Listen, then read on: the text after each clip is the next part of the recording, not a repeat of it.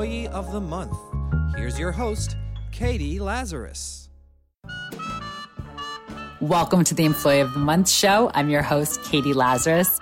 And if you're just tuning in for the first time, Employee of the Month is all about work. It's where we spend the majority of our time. So I wanted to hear from people who love what they do.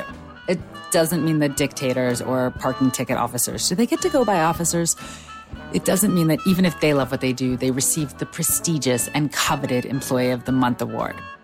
There is no better example of someone who deserves actually much better than the Employee of the Month award, but is kind enough to receive the Employee of the Month award than Seth Godin, who's our guest today. I say our, I pick the guest, I interview, I get it, but you are part of this conversation too. So I'm considering this our guest. We're here together.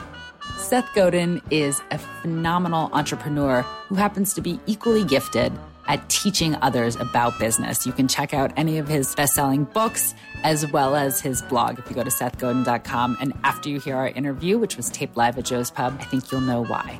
Now, many people in the biz refer to him as a marketing guru. However, if I was marketing Seth Godin, I would describe him as a mensch. And I think once you hear our conversation, you'll know why. Um, so our, first um, guest, our first awardee. Um, he is very, very famous for being one of the leading, I would say he is the leading, in fact, you're hearing it now, the leading marketing expert. He's also an author, a teacher, and an entrepreneur. He's written over 15 best selling books. Without further ado, let's welcome Mr. Seth Godin.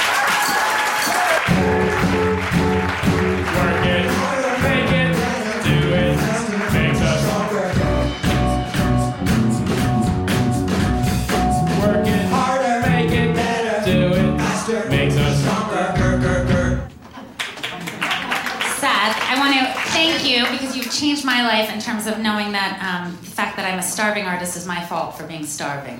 Fault is a really harsh way to put it. But I'm feeling way out of my depth up here on this stage, I just need to say. Okay. There's a, just there's a live band, there's drinks. I've never worked with an open bar before.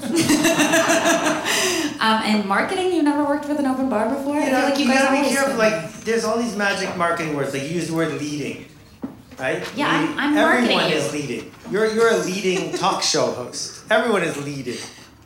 Just saying. Okay, good. So what, what would be a better marketing strategy for you? For me? Yeah. I'm not. I'm just here. Well, I was just introducing you. Great. Thank you. Should, do you want to do it again? No, it's okay. We can cut to the chase. We can cut to the chase. Oh, okay, good. Well, let's let's cut right to the chase. Um, entrepreneurship is very tough, which you make clear in so many of your books. It's a back-breaking experience. Is that why you have a 17.5 pound book to show how um, Yeah, but that's, back-breaking that's not the cover. So the, the idea, we did it as a Kickstarter. Um, I did four books at once, which was, not, I don't advise. Total. I, every time I'm writing four books at once, I'm like, I am not publishing these all together. Uh, yeah, and, and the thing was, I said, what was the most extreme thing we could do? And I called printers and found out the maximum number of pages and weight that could be in a book, and that became the target. How many trees do you think went down for like? There's some pages here with like one quote. Well, but to be fair, to be fair, so many of my other books have been recycled that it makes up for It weighs- it weighs It's it a net tree growth. I hope you will grow a tree in Israel for for for Rapunzel. Have you ever gone to Israel to see the trees you grew when you were a kid? Like it might be a whole scam. Like you get there and say, "I'm here. Where's my tree?" And it should be. You should be able to. They should say. "This is the tree you paid for." But they, I don't think you can do that. I think that is probably true. Um, do your UPS guys come in time after you publish this book? Okay, so here's the other thing that's interesting. Media mail is one of America's great bargains. Oh, good. You can send this book to Nevada for thirteen dollars. But I'm just asking. The UPS guy still has to carry this. I paid the thirteen dollars. Oh wow! All right. Okay, good to know. Um, I really wanted to ask you. You started your first company at 15, and your father was in business, and your son uh, sold his first company while he was still in high school. Is your family just against child labor laws? Okay, so I was super lucky. I won the parent lottery. Uh, and I grew up in Buffalo, New York, with two extraordinary parents who pushed me to uh, take responsibility, do interesting things, and be generous, right? And so they didn't really care that I was, you know, renting, chartering buses and running a ski club when I had no business doing it at the age of 17, as long as it was interesting and I was doing it for the right reasons. So Which they- is to make money off your friends. No, actually, they, they have a long history of business projects that don't make any money whatsoever. And um, that is a good strategy because if you can keep making stuff, if you get to stay in the game, sooner or later you're going to get there. But people who need to win on the first at bat often try too hard to take and they don't create enough of a platform. Do you know what I mean? Yeah, one of your greatest things, I think, and you can actually find it in this book, is that you talk about all of your failures along the way. And which one was the most explosive of all your failures? Oh, it was. Uh, That's a leading question. The, the highest stake one was when the uh, Audrey, the senior vice president of AOL, after we screwed up two really big times in a row, and I offered to fly to DC to meet her in person to apologize. Said, "quote If you set foot on our campus, I will have you arrested." and they were our biggest client by far. That was really not. That wasn't good that, that day. And then I finally got a meeting with Levi's after years of pitching them to get a meeting, and I flew to San Francisco to their ad agency, and they there's this other guy there waiting to meet with the same person I am. And it's like right out of the office. The, the guy who's meeting with me comes out and starts berating the guy. He had double booked, but instead of saying it's my fault, he just starts making this guy feel like an idiot for having been double booked and throws him out, like, goodbye. And then he says, You, come on in. So I go in and I turn on the laptop and I'm going through the presentation, and my laptop bursts into flames. and the thing is, just weirdly, coincidentally, I had been transitioning laptops that week and I had another one in my bag. So I didn't miss a beat. I just shut the laptop, the flames went out, I dropped it in the garbage can, and took out a new laptop and opened it up. Like you were a And magician or I, something. exactly. And I did not, I didn't even get a second meeting, never mind make the sale. It was just so many epic failures in a row for so long. So when you finally had such a success with Yoyodyne, your company, and you sold it for thirty million dollars in stock, how does that work? Do you get stocks in PayPal when you want to take them out, or Well, right, so uh, the way public companies buy companies is this. If a, if a public company has, we'll use round numbers, 100 shares, and it's worth $1,000. Let's each- sti- let's stick with ten. Let's keep the math. No, I need a hundred. Okay. Ten dollars a share. That's a thousand dollar company, right? If they come to you and say, "We're going to buy your company for twenty bucks," they print two more shares and they hand them to you, right? So it didn't cost them anything to print two more shares and hand them to you. And then they tell the stock market they did this.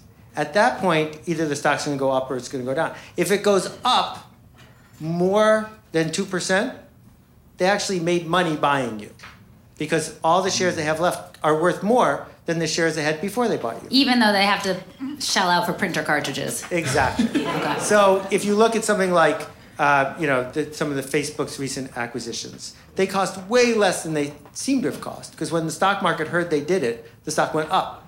So the stock going up is the public paying to do this.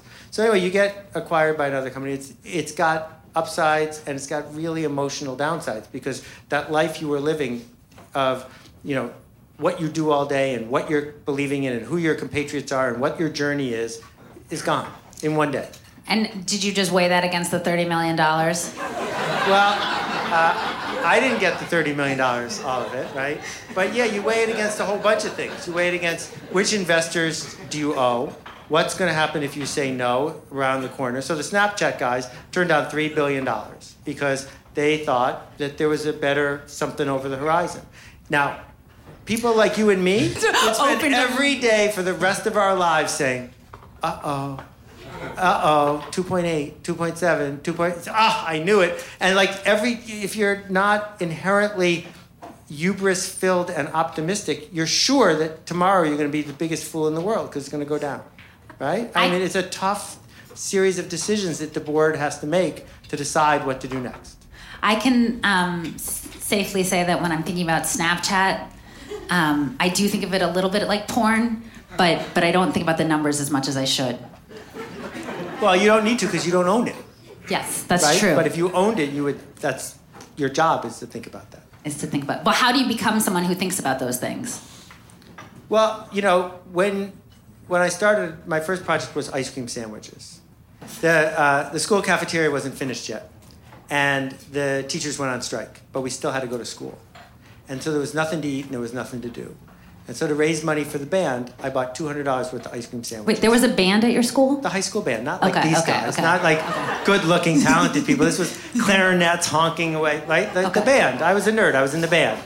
So I bought $200 worth of ice cream sandwiches, and I sold them for $300. And I made $100 for the band doing this, and I got all the ice cream sandwiches I could eat. Can we go into business together? So the next day, I bought four hundred dollars worth of ice cream sandwiches, and I sold it. So you just keep buying ice cream sandwiches and selling ice cream sandwiches until one day they all melt because you've sold too many ice cream sandwiches, and you're out of the ice cream sandwich business. But you learn an enormous amount about how you do business when you have 300 melting ice cream sandwiches. And what we've done in our society is created this insulation around so many of us. We go to work in some high rise. We don't understand the What do you mean business- we go and work at some high we, rise? the universal I don't know anyone who goes to work in a high rise. Of course you do. You're wearing high-rise stockings. Oh, oh, ooh. Then, okay. like you know, when people go to, to work. Oh, oh, in a building. Yeah. I see. Yes, right, with cubicles and everything. Yeah, that okay, kinda got job, it. I thought right? you meant like works. I don't know what they were do- doing, real estate or something. No, no, like a job, an odd job in an office with a phone and maybe a secretary kind of thing. Got it, yes. But we're, there's like a complete disconnect between the drama in our life and what that company does for a living. But when you sell ice cream sandwiches, there's no disconnect whatsoever, right? That if you don't have money left over at the end of the day, you can't buy more ice cream sandwiches. Mm. So that cycle, it's a little like Girl Scout cookies. You need to understand early on what it means to look someone in the eye and do a transaction with them and have them trust you enough and you're offering them enough value that they want to buy a thing from you. And if you're not having transactions, you're not putting your work in the world in a way that you get to do more tomorrow. And for me, it's been 35 years of trying to set myself up so I can do more tomorrow. So before you were an entrepreneur and before you were an author, I want to back up. You were a book packager. Yes. And you packaged a lot of books together. Now, pa- packaging has nothing to do with packaging. Well, I, I figured with the weight of this that you were not Yeah. big on the on being on the ground floor. Um, but but I meant as a book packager. I one of the stories I was most excited about was um, how you knew you were doing these um, books to accompany Nintendo one of their games, and I thought that this illustrated what a book packager did. If you could tell the story of how you came up with the name for your book series. Okay, so my cousin, who at the time was nine or 10, really good kid, I found out he had never read a book for fun in his life because he was of the first generation said, Why would I do that? I can play video games instead. And I looked at the video games that were being played, Nintendo games at the time. I said, What would happen if we wrote novels about what happened in the video game? And that way, kids like my cousin could say, "Wow, this is great. These are, this is Metal Gear. This is Ninja Gaiden. These are all these characters I know, and here they are in an adventure story." Right? It goes all the way back to Robinson Crusoe, etc. So my job was first to spend six months finding all the game companies to give me permission to novelize their games. Then find a bunch of authors who write novelizations for a living. It's a real job. Then I would have my cousin play the game to the end while I recorded it because I can't play video games. They make me very dizzy. So he, he would record it, and then I would take the videotape and watch it and take notes and come up with like a 15 page story. And I'd hand it to the novelizer, and they would turn the 15 page story into a 120 page story. And then we'd bring it to Scholastic, and they would turn it into a book. And they sold a million copies of these books, which is not a lot because they only cost 99 cents each, but still it was a million copies, which I was excited about. And you put the name. So I'm getting to the punchline. I'm sorry I'm rushing here. So the question is, where do you want them to be in the bookstore? And the answer is you want them to be in the bookstore under Nintendo. But I didn't own the rights to Nintendo. All the games I had the rights to weren't made by the Nintendo Corporation. they were made by other companies. And the bookstore doesn't do things by topic. They do it by the last name of the author. So we picked the author name F, letter F, middle initial X, right? Last name Nine, N-I-N-E. So if you went looking for the Nintendos just before you got the Nintendo, there was FX9, and he was the author. I thought it was very, very savvy. Another book you did was for teen girls, and it was all advice and all of these different things. I have it here. I okay, tell me, because I don't think I've ever given teen girls advice. New Moon Friendship by New Moon Publishing, Seth Godin Productions. And I was just curious if this was based on your own personal childhood as a teen Um, It- it- that is uh, not based on my own personal childhood. That was uh, somebody else on my team made a book that I didn't even read. You, oh, and you didn't even know your name was on it. I didn't know my name was on it until just now. Okay. We could have a drum roll now if you want. To. I wanted to ask you're so uh, smart and prescient about marketing and business.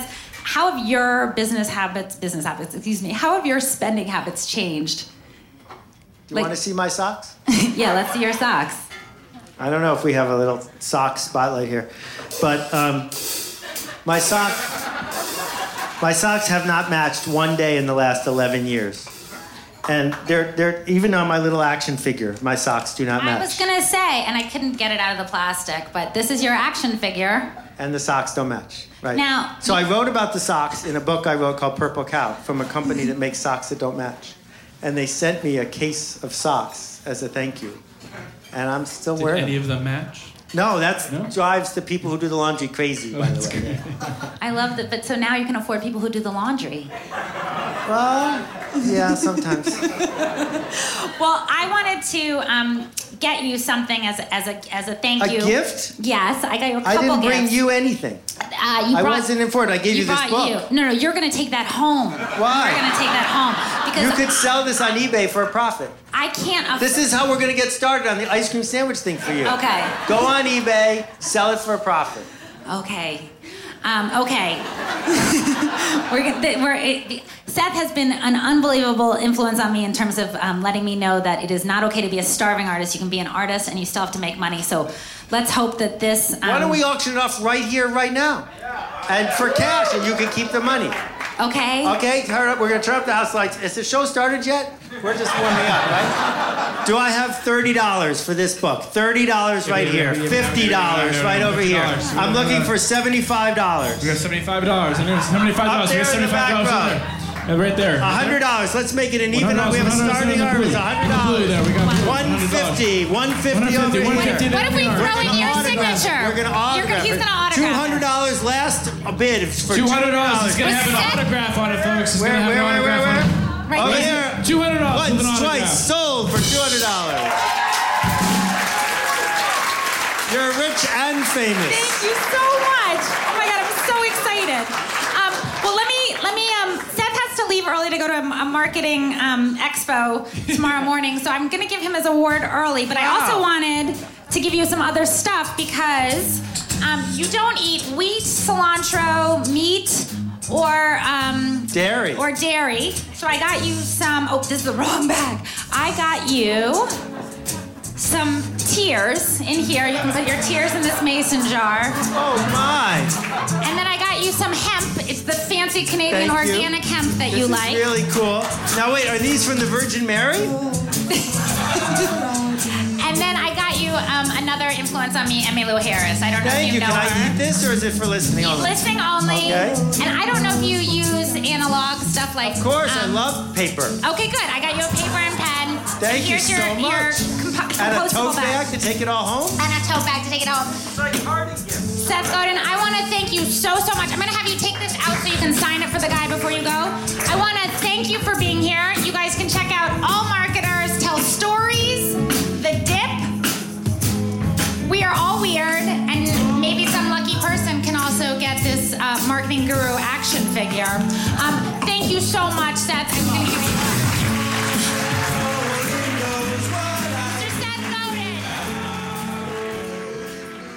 That's it for this episode of Employee of the Month. Thank you to Seth. Thank you to all of you for listening. And thank you to Ian Mazoff for editing this together. If you're in New York, come to a live taping. The next two are April 10th and May 6th at Joe's Pub. And otherwise, if you enjoyed the interview, you can leave a wonderful comment on iTunes. It would be much appreciated. Either way, as Seth Godin would say, go out and make a ruckus. Make a ruckus. Does it have to be noisy? It doesn't have to be noisy. It just has to be worthwhile. Have a good one.